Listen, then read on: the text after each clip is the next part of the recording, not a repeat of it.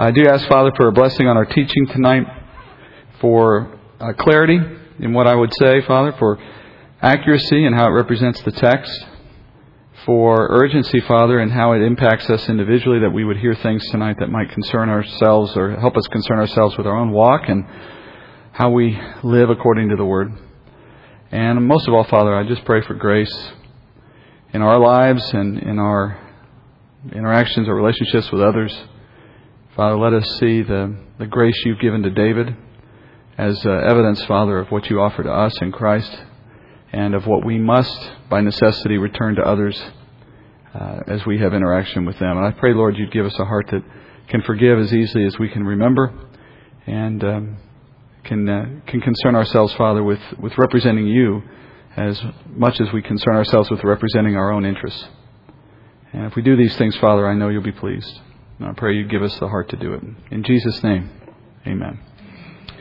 So today we move into the second chapter of the three part account of David's spiritual growth. If you were here two weeks ago, you remember I said that chapters 24, 25, and 26 form their own little three part story centered on how God took David, his heart, and advanced it forward, grew it spiritually, so that he'd be prepared to take on the, the duties of king that he's about to receive at the end of Saul's life. In chapter 24, this three part story began. David had the opportunity, if you remember, in the cave to kill Saul, but he refrained from doing so. Nonetheless, he still committed a sin against the Lord's anointed because he cut off the hem of Saul's robe. Afterward, he felt immediately the conviction of the Spirit, and as a result, he repented, and then he confessed his sin to his men, then to Saul as well. And in the course of all that, he pledged that he would protect Saul, protect Saul's honor, his family, and so on. All that transpired in 24. But the fact that David failed in what he did, it was a failure because it indicated David was thinking he could solve these problems with his own hand rather than rely on the Lord to defend him. And it showed the same kind of pride that was at the beginning of Saul's own fall.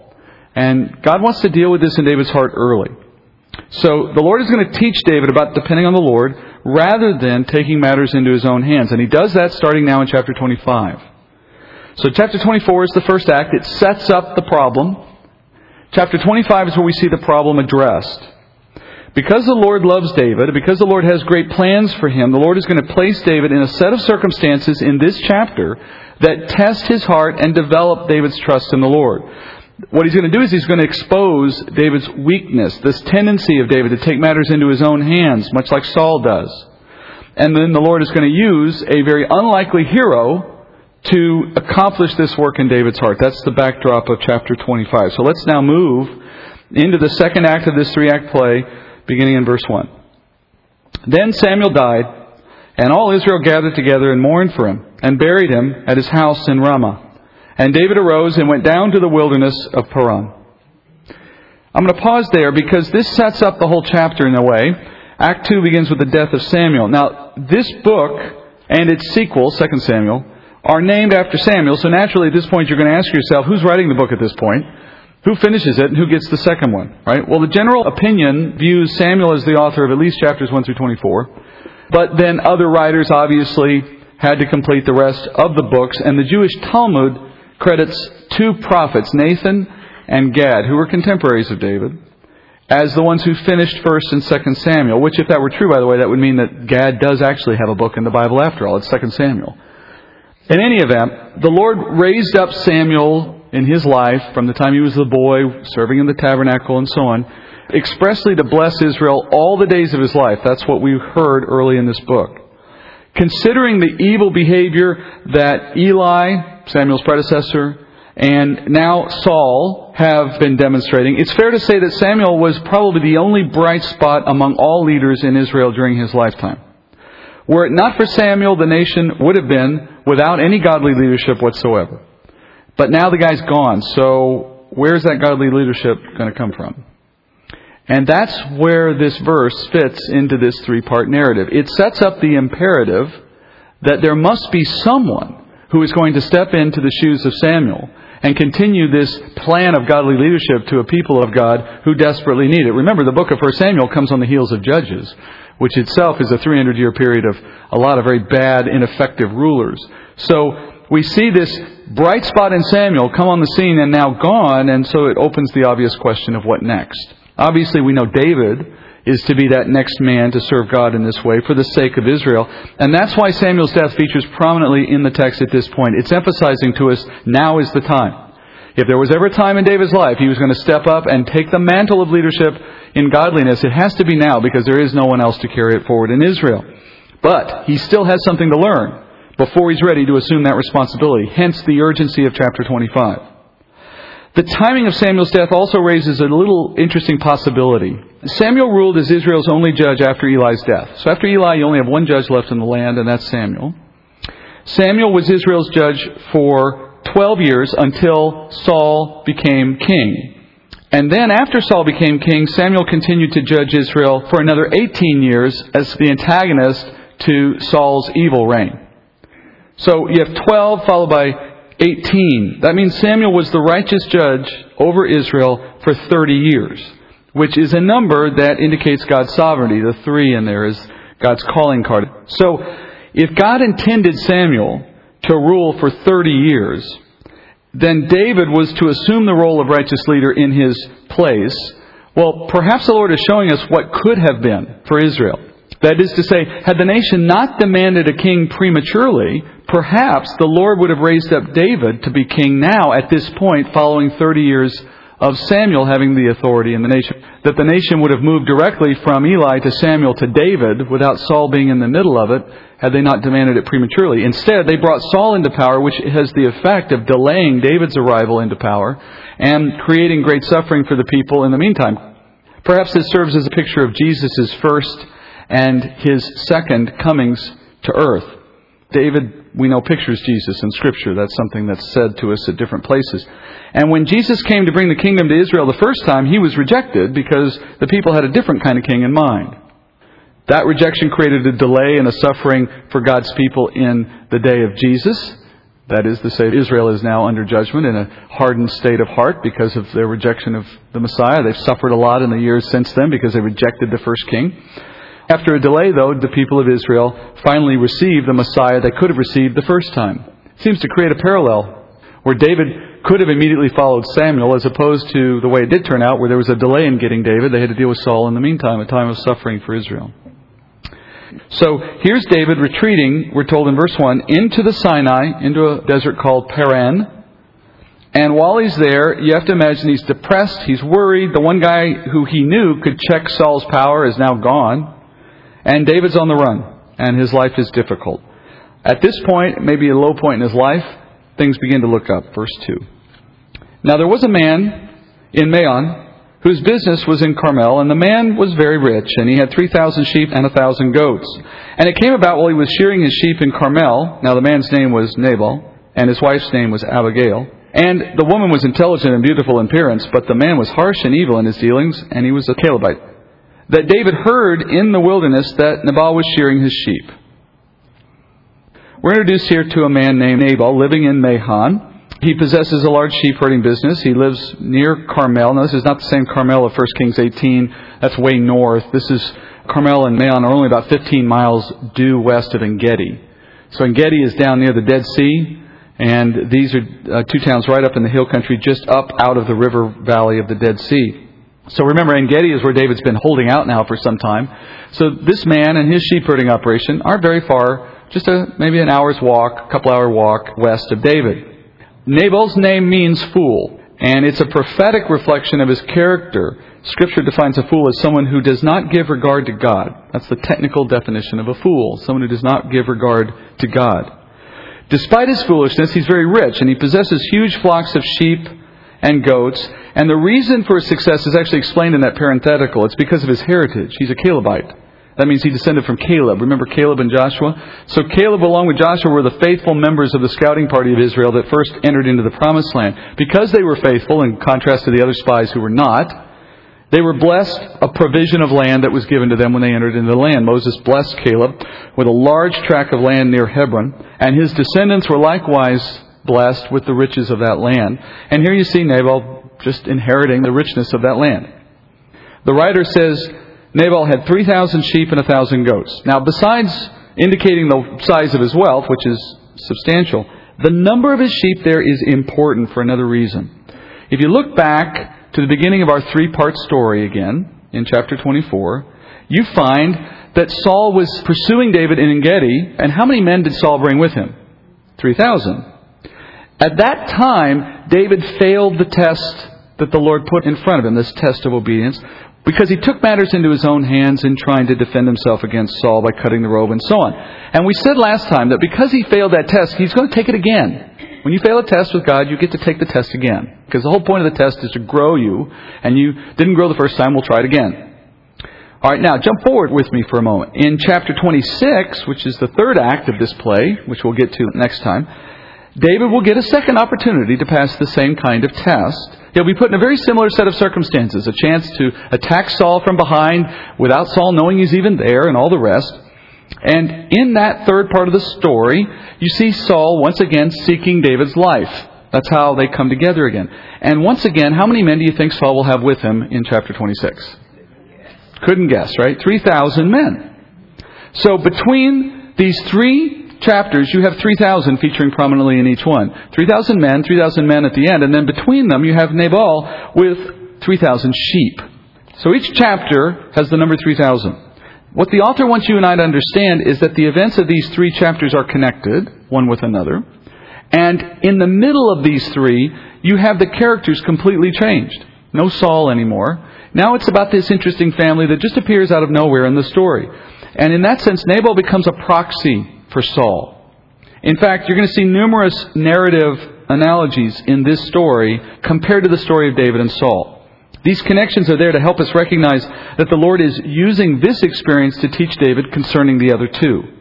The bad example that started it all, and the good one that he will end with when he learns how to pass the test. What explains his change from the bad to the good? It's what he experiences in this middle chapter that teaches him. And so we need to start thinking about the chapter in that way as we study through it. And I'll point out some of those narrative analogies as we go through. Go back to the characters. Nabal, we talked about. His wife, Abigail, is a striking contrast to her husband. She is beautiful and intelligent. We don't hear much about his appearance, but I'm assuming there's a contrast there as well. And her husband is the opposite of her in other characteristics. She is kind and generous and godly, whereas Nabal is harsh and foolish and ungodly and without a concern for the will or presence of God. And even their names are a contrast because Abigail's name means my father, as in my father in heaven, rejoicing, whereas his name is fool, which means I have no regard for God. The feeling was mutual, I'm sure. So, Nabal is Saul's counterpart in this story. Therefore, who is Abigail counterpart to, do you think? David. So she's David's counterpart in the analogy. So the way she interacts with her husband will become a lesson to David in how he should be interacting with Saul. She is an example of how a godly servant of God responds to an ungodly superior. David failed this challenge in chapter 24. Now he has to learn how to pass it before we get to chapter 26. So after Samuel's death, David hears Nabal is shearing his sheep. Now, why is that newsworthy information? It's newsworthy in part because of Nabal's wealth, but also because of his geographical connection to David. Anyone who owns 4,000 grazing animals is like the Bill Gates of his day. So, a man with that many animals would have needed a tremendous range of territory on which to graze that many animals in an arid landscape like the one he lives in, just to keep them alive, which means that his men, his shepherds, would have taken his sheep all over the place to get them the nourishment they needed. Carmel, we already learned, is only 15 miles west of Engedi. And we know, therefore, that Nabal's shepherds would have crossed paths with David's men as they were guarding their encampment there in Engedi. Therefore, David would have been aware of that work, and they would have known he was a rich man, obviously. And so when David hears that Nabal has reached the point in the year where you shear the sheep, he takes note. He believes this is his opportunity to gain some much needed relief for him and his men.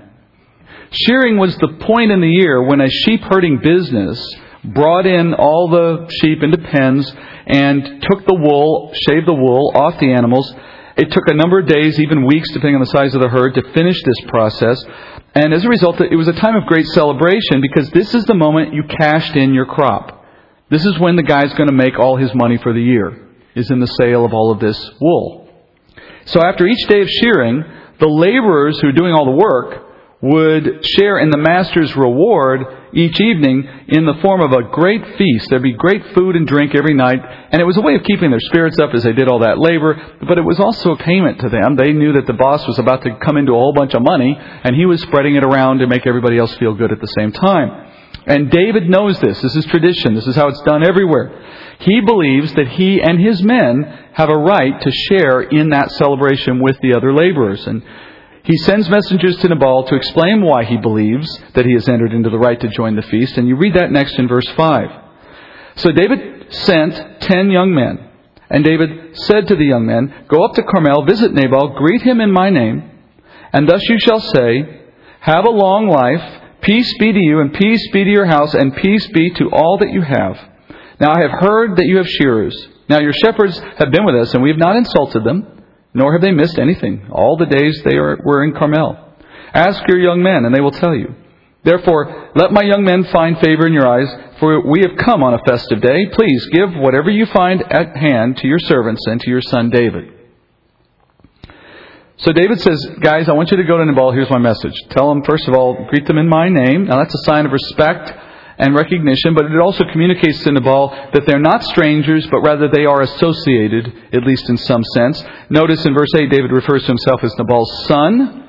That's an indication that David is placing himself in a position of service or submission to Nabal. But again, it's also a comparison to Saul. Remember, Saul called David my son. All right? So David is looking at this man as if he were Saul again in that sense. There's a little indication there. Secondly, David tells his men, I want you to declare a blessing upon this man, upon his house, upon all that he possesses. And in other words, make sure he knows we're not his enemy. We come in peace. We come in friendship. We believe that he should prosper. We want to strengthen him. We're not competitors. We're not enemies. We're friends. And then he says, Tell him I've heard that he's shearing, and remind him of everything we did to support his men in their grazing. And he says specifically, as Nabal's shepherds went through the wilderness, leading their flock, David's men first protected them. In other words, David's men showed Nabal's shepherds respect, allowed them to graze, didn't threaten them, but more than that, he says they didn't lose anything. Now, what he's saying is they never lost a single sheep while they were working in the area that David's men covered. And that is an amazing thing for David to say. And I have to believe he meant it literally because he says, Go ask your men, they'll tell you it's true because it's so remarkable that he would even suggest this is true. David is not saying, oh, we didn't steal any of your sheep. I mean, that's nothing. That wouldn't be cause for reward. I didn't violate the law, so reward me. In fact, that would be a threat of extortion, wouldn't it? It almost sounds like, pay me or something might happen to your sheep. No, he doesn't say that. He says, we prevented any loss of even a single sheep. Now that means no wild animal took one of your sheep. No thieves took any of your sheep, which would have been normal. I mean, a sheep operation of this size would have normally seen a certain percent of loss. All right? Just inevitably. Under normal circumstances, you'd have a few loss every year. David says, Our men were so effective acting as your personal protection army that when your sheep grazed, you didn't lose anything. What he's saying is, We worked for you, and I'm here to claim my payment, my compensation, not charity. And if anyone's ever read this to you as if David was asking for a handout, flip that totally around. He's expecting to be paid for his men's service in protecting the flock. And therefore, by the way, that would mean Nabal is obligated by honor to do the right thing here in response to David's request. This is not a man who's being asked to just give if he'd like. This is being asked to pay up which honor would require. He's making a very specific demand. And that demand is largely centered around participating in the feast, though he says, Give me whatever you think my work was worth. I, I think he was leaving it to Nabal to do the right thing. When Nabal gets this very reasonable request, he behaves in a very unreasonable way. Verse 9. When David's young men came, they spoke to Nabal according to all these words in David's name. Then they waited.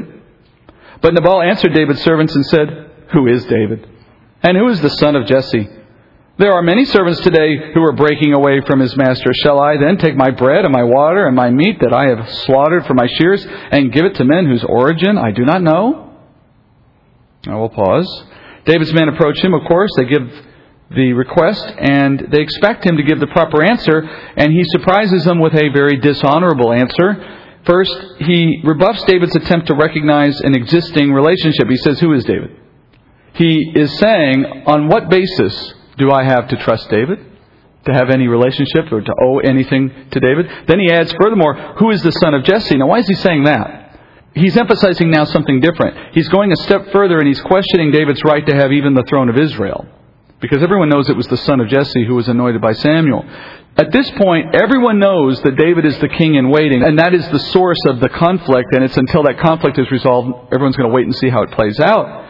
Nabal has the gall to suggest that David's claim to the throne is not legitimate, who is this son of Jesse, and therefore, the conflict that has arisen out of it is merely David seeking to rise up against his master and to usurp the authority of his master as if he is some kind of you know, selfishly motivated rebel, as opposed to someone who's being persecuted because he has been anointed and the existing guy doesn't like it. You see, he's twisted the whole story around. It's to justify what he's going to do next, of course, which is to selfishly give nothing to David or his men in fact, he sort of suggests that David is seeking charity. Am I supposed to just give my hard earned stuff to whoever comes along and asks for it? Instead of looking at it from the perspective that you've earned it, you're the future king, and as God's anointed, I'm obligated to do the right thing by anyone, if not more so you. Now, verse 12. So David's young men retraced their way and went back. They came and told him, that is David, according to all these words, David said to his men, Each of you gird on his sword. So each man girded on his sword, and David also girded on his sword. And about 400 men went up behind David, while 200 stayed with the baggage. So David responds to Nabal's rebuff by preparing to defend his honor. And that's what he's doing here. It's a defense of honor and the defense of his men's honor. And he's going to do it by killing Nabal and all his household. That's his solution. Now, on the one hand, his response is not surprising given the, given the culture and the expectations of the day. When a man was dishonored in this way, he would typically be expected to avenge his honor. Death was not an uncommon penalty for this. The culture would likely have let this kind of a judgment stand. On the other hand, God has made it clear to David that he is not to resist evil in his own power. Instead, through the lessons he's been teaching him with Saul, he's supposed to depend on the Lord for vengeance. That's the overriding lesson of these three chapters. Okay? Yes, people will wrong you. Yes, you will want to do something about it. No, you're God's anointed. Let me take care of your problem. That's the message David's supposed to get. Okay? He made the mistake of assaulting Saul in the cave. Now, here again, what's he preparing to do? It's even worse because he's not going after Saul, he's going after a foolish man. Once again, though, preparing to take matters into his own hand. Now, not cutting hems, cutting heads. So he begins to travel the 15 miles or so back to Nabal that very night. Now, that tells you a little bit right there about his pride and his anger, doesn't it? He's not even going to let his head cool. So he runs after this guy, doesn't even pause long enough to seek the Lord's counsel. Another break from the pattern we've noticed with David. Isn't this the guy that every time something came along, he'd stop and pray about it? Now, no prayer. I'm just going to run after this guy. He wasn't the only one. David wasn't the only one to be shocked by Nabal's answer, though. Nabal's shepherds learn of what Nabal had said to David's men, and so they are seriously concerned. Verse 14. One of the young men told Abigail, Nabal's wife, saying, Behold, David sent messengers from the wilderness to greet our master, and he scorned them. Yet the men were very good to us, and we were not insulted, nor did we miss anything so long as we went about with them while we were in their fields. They were a wall to us, both by night and by day. All the time we were with them tending the sheep. Now therefore know and consider what you should do, for evil is plotted against our master and against all his household, and he is such a worthless man that no one can speak to him. So Nabal's shepherds rush to Abigail. Now they're doing this entirely out of self-preservation, right? When we hear all the household's going to die, these are the household, okay? These are the guys who are in trouble. And they say themselves at the end, well, we're talking to you because we can't talk to him. So they're going to the only other person in the household they think they can get to.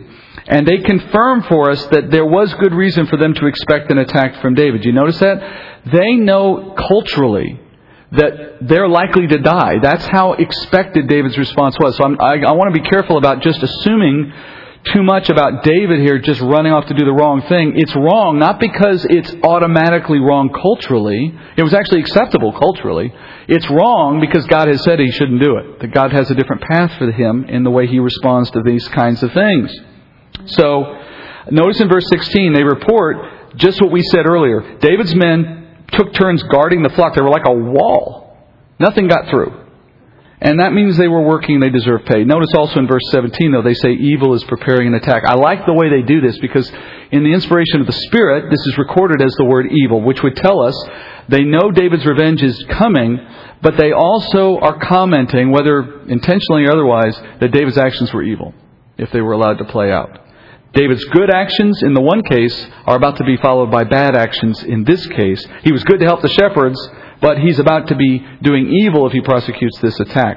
Seven times, by the way, in this chapter, the words good and evil are paired in this sort of way in different moments throughout the chapter, which indicates that the contrast of doing good versus doing evil is the focus of this chapter. What does doing good require versus what does doing evil require? David's been in the evil camp a little too much. God's trying to show him how to get out of that and into the good column. So after hearing the report, Abigail, who is clearly the heroine of the chapter, springs into action to save her husband. And this is a story many have studied. I, mean, I, I think maybe particularly women have heard this uh, before, although it does raise some interesting questions, which we'll look at. Verse 18. Then Abigail hurried and took 200 loaves of bread and two jugs of wine and five sheep already prepared and five measures of roasted grain and a hundred cluster of raisins and 200 cakes of figs and loaded them on donkeys. She said to her young men, Go on before me, behold, I am coming after you. But she did not tell her husband Nabal. It came about as she was riding on her donkey and coming down by the hidden part of the mountain that behold, David and his men were coming down toward her, so she met them. Now David had said, Surely in vain I have guarded all that this man has in the wilderness, so that nothing was missed of all that belonged to him, and he has returned me evil for good. May God do so to the enemies of David, and more also, if by morning I leave as much as one man of any who belong to him. So let's stop there for a minute. She, she's grabbed all this stuff 200 loaves of bread, jugs, wine, large quantities of grain, raisins, cakes, figs, all this stuff, right? Where did you get all this at the drop of a hat? The feast. Exactly right. The, the nature of what was going on at the time was such that they had to have these large quantities of all this food ready to go every night. It's like a big operation, like a ranch operation to feed all those men who were doing all that shearing every night. So all she's doing is bringing David exactly what they requested, effectively. Though she isn't bringing enough really for all the David's men, I suspect they would have expected more than this, but it's the most that one woman can put on a few donkeys and drag out into the desert in the middle of the night. You want to get a sense of this woman's bravery. Just imagine for a minute what she's doing. This is a solitary woman riding a donkey and pulling maybe one or two more in the middle of the night in the desert alone with a bunch of valuable goods headed out to approach an army of bloodthirsty men who are coming expressly to kill her household. This is just immense courage. She's placing herself entirely at David's mercy. In fact, I would say there was at least as much an equal chance that she was going to be killed or, or worse on this expedition than any good, any good could have come out of it from her point of view, in other words. She had no expectation of what was going to happen. So, why doesn't she send a servant in her place? I would have loved to have seen the expression on their faces, but you know, if she had said to them, "You know what? You're right. This is this is something we need to do something about. Why don't you go get a bunch of stuff on a donkey and go see David for us?" Well, the reason is because she would likely have been condemning that servant to death, one way or the other. Because if David didn't kill him, Nabal would have killed him. Because his own servants would have been giving away his own possessions without his authority. But the wife, now the wife has authority. The wife has authority in the house to give things away. So she's the literally the only one who could survive this account, and that's assuming that David didn't kill her. But Nabal couldn't have killed her over this. So she has to do it. Before she meets David, the writer shows us what was in David's heart so that you understand just what was at risk in meeting David.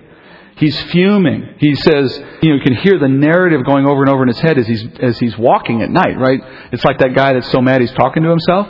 Nabal, I'll show that guy when I get there. You, and he declares at the very end there that should he fail to kill every male in Nabal's house, then may the Lord complete the task for him. David is suggesting he is in his own mind doing the Lord's work as he vanquishes Nabal's household. He's trying to complete the task, but if I don't, God will just finish it for me because this is what God wants. He thinks he's speaking prophetically, but of course, obviously, he's not. He's acting in the flesh. He's assuming God's on his side. In fact, he sounds a little bit like Saul, thinking that what he wanted was automatically what God wanted, which is what Saul's been doing this whole time. This entire situation is very similar to the one David himself has been facing from the other side. David worked hard in support of Saul, did he not? He was loyal, was he not? He defended Saul's army. He respected Saul's authority. He simply executed the orders that Saul gave him, and all he expected was the common respect the king would have for a loyal servant.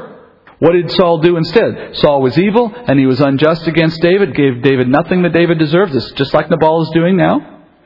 And what did God tell David he is to do?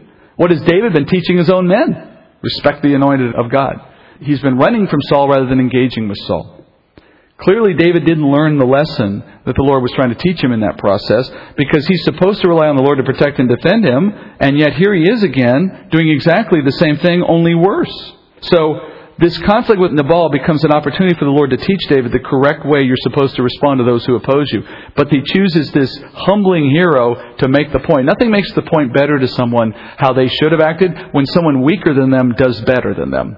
And if, if you're a parent, you know exactly what I'm talking about. If you've ever seen your children do something better than you did under the same circumstances, you're immediately convicted by the fact that you should have known better than they did, and yet they showed you what you should have done. Like when your kid's in the back seat saying, Daddy, you're speeding. Sit down and be quiet. I know what I'm doing.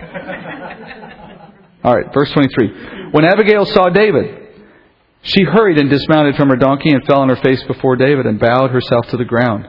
She fell at his feet and said, On me alone, my Lord, be the blame. And please let your maidservant speak to you, and listen to the words of your maidservant. Please do not let my Lord pay attention to this worthless man, Nabal, for as his name is, so is he. Nabal is his name, and folly is with him. But I, your maidservant, did not see the young man of my Lord whom you sent. Now therefore, my Lord, as the Lord lives, and as your soul lives, since the Lord has restrained you from shedding blood and from avenging yourself by your own hand, now then, let your enemies and those who seek evil against my Lord be as Nabal. Now let this guilt which your maidservant has brought to my Lord be given to the young men who accompany my Lord. Please forgive the transgression of your maidservant, for the Lord will certainly make for my Lord an enduring house, because my Lord is fighting the battles of the Lord, and evil will not be found in you all your days. Should anyone rise up to pursue you and seek your life, then the life of my Lord shall be bound in the bundle of the living with the Lord your God.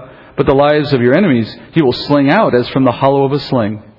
And when the Lord does for my Lord according to all the good that he has spoken concerning you and appoints you ruler over Israel, this will not cause grief or a troubled heart to my Lord, both by having shed blood without cause and by my Lord having avenged himself. When the Lord deals well with my Lord, then remember your maidservant. So he had to get this all out in one breath because she's not sure she's going to get a second one in front of him, right? So as Abigail approaches David, notice her posture. She bows immediately, places herself in front of him on the ground, right at his feet. You know, if he wanted to cut off her head, nothing's going to stop him at that point. And, and she knows that. She's t- putting herself at his mercy. And then, then notice the next thing she does. She places all the blame on herself. Now, what she is not doing is suggesting that she's responsible. Because David knows she has nothing to do with it. That's not going to fly anyway. She's, what she's doing here, she's asking David to transfer her husband's blame upon her. She says, had she known David's men had come, well, she would have stopped, you know, stepped in earlier. She'd have done something to try to make it right. Now what she's saying is, I'm doing what I can now in light of when I learned about it to make things right. Because my husband, she says, ruined the situation. Do you see a picture forming in her behavior here? Abigail forms a distant picture of Christ in her behavior. She's riding a donkey, which of course is what Jesus did when he entered Jerusalem. She's giving herself up freely to her enemies, just as Jesus gave himself up freely to the Romans. She's innocent. Nevertheless, she assumes the blame for the guilty party, just as Jesus took our sin for us. She offers to pay for the sins of the foolish, that is, to those who do not acknowledge God. So she's picturing Christ's propitiation for the believer who takes on that propitiation. So Abigail asks David to pay no attention to her husband, whom she calls worthless and worthy of his name. Obviously, she knows her husband pretty well. She knows what he's capable of. She testifies to David essentially, well, this behavior, this is uh, sort of typical for him. He does this a lot. She says, you know, that's why he has his name after all, fool didn't come by accident. What she's saying, in a sense, is he couldn't help himself. Now, that's not to say he's not to blame. It's to say he's acting in his nature. This is who he is. And he does these sorts of stupid things. Would you overlook his mistake? Perhaps at this point you might begin to wonder, is Abigail crossing a line of behavior regarding her husband? I mean, could a godly wife really say such things about her husband and still be honoring him? You know, shouldn't she be more supportive of her husband? Or at the very least, shouldn't she just refrain from saying anything and be silent about him publicly as opposed to just sort of saying, yeah, he's a fool in, in the way that she's doing, right?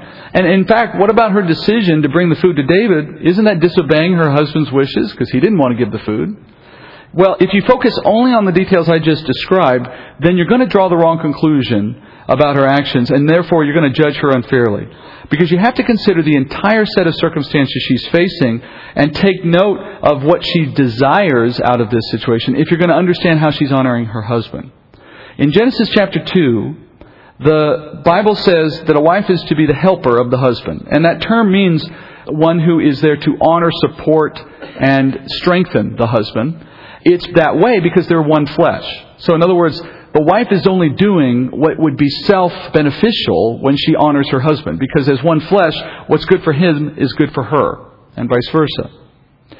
Under these circumstances, what does preserving her husband's honor look like? Or another way to say it is, what is the best way she can honor her husband under these circumstances? And, and I'll use an analogy to help you understand. I want you to imagine a situation where a robber breaks into your home at night, ties up your husband, and points a gun to his head. And the robber demands your husband give him keys to the new sports car that your husband has recently purchased. It's parked out front, but your husband stubbornly refuses to tell the thief where the keys are. Now, you know where the keys are kept. And you know your foolish husband is about to die if you don't act quickly to save him from himself. So what do you do? What's the best way to honor your husband under those circumstances? Now, some wives might reply, I would keep quiet, collect the life insurance, and buy another sports car. But the most honoring thing you would do under these circumstances is to act in your husband's best interest by giving up the keys to save his life, right? You haven't directly disobeyed his instructions. What you are doing, though, is you are acting to compensate for his foolishness, which is in keeping with your role as a helper. And that's what Abigail is doing here. Abigail's first concern has to be saving his life. Because if she preserves his honor publicly at the expense of his physical life, to what benefit would that have been? If she doesn't take this extreme course of action, he's dead, she's likely dead, the household's gone. That is not a measure of honor to her husband. Furthermore, she isn't violating any specific order that we know of in Scripture. Her husband never forbids her from doing what she's doing. In fact, she doesn't even tell him that she's going to do these things, which I think is obviously a strategic move on her part because she knows he would try to stop her. And now that's not deception, by the way. There's nothing, again, in which what she's doing here is running counter to something he has expressly said that she can't do. Her knowledge of her husband has told her, I have to do this a certain way if I'm going to be able to get it done. Because again, it's his own foolishness that would prevent it. But her shrewdness is acting in compensation for her husband's foolishness. And so many wives know exactly what that looks like. That when the man is doing the wrong thing, you don't disobey or dishonor him by countering it or contradicting it, but you can compensate for it. And it's a fine line. The heart has to judge which side of the line you're on. As she appeals to David's mercy, she is wisely seeking to support her husband by maintaining his life and to yet do it in a way that is honoring and as humble as she can. In fact, notice what she appeals to in the conversation. She appeals to David's relationship to the Lord as the argument for why he should listen to her. In fact, throughout this whole speech, she frequently refers to David's relationship with the Lord. She acknowledges the Lord anointed David as future king. She affirms the Lord's going to defend you. He's going to put you into power one day. And then wisely, she asks David, I want you to consider how you're going to feel once you become king and you reflect back on the day that you did this unjust act and you, you took this revenge. How are you going to feel when you remember this wrong thing you did in taking the lives of these of this household because of one man's foolishness? Do you want that to stain your record as king, in other words? So she appeals to him in that perspective. And that's especially true because David already knows the Lord has said he will defend. And she mentions that. The Lord's going to defend you against all your enemies. So won't you be ashamed that you took such an unreasonable action when you had the Lord already ready to defend you? It's easy to see the Lord speaking through Abigail to David's heart, isn't it? It's like she's just a puppet at this point. She skillfully speaks to David to his conscience by pointing him back to the relationship he has with the Lord, and that's what the Lord wanted David to remember. In chapter 24, David took a step of revenge in defense of himself against another foolish man, Saul. Here he is ready to do the same thing again. So what does the Lord do? He sends David a woman, someone of low station relatively, to speak to someone of high station, the future anointed king, to make the point all the more that if she knows better what to do, why don't you? You should have known it already. And it stops David from sinning.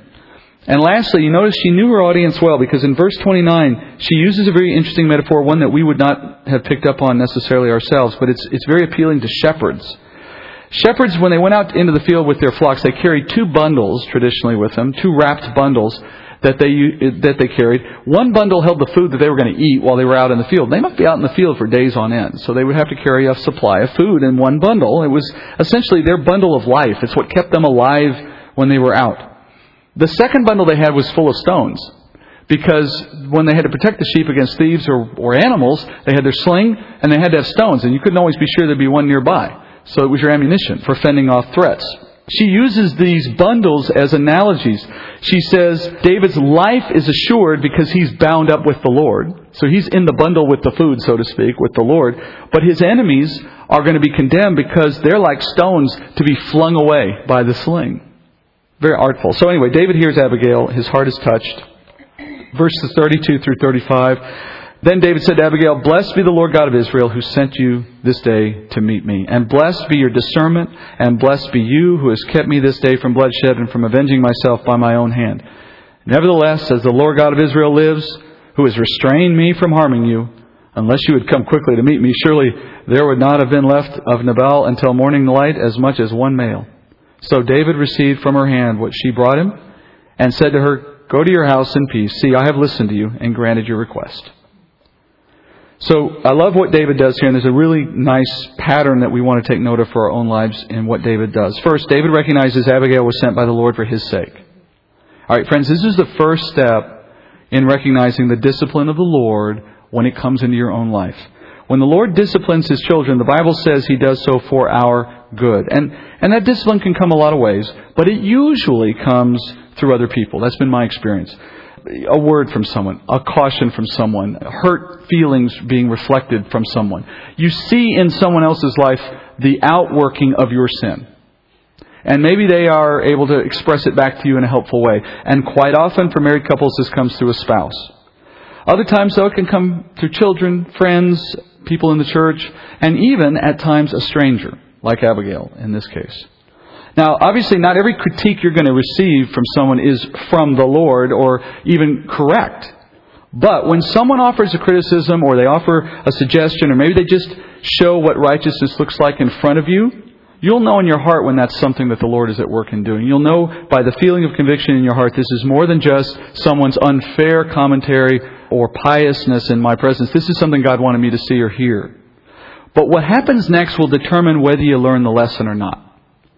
Do you react defensively? Do you make excuses? Do you run away? Well, then, if you do that, you miss the chance to recognize that the Lord just sent a messenger to correct your heart, and you didn't get the benefit of the correction.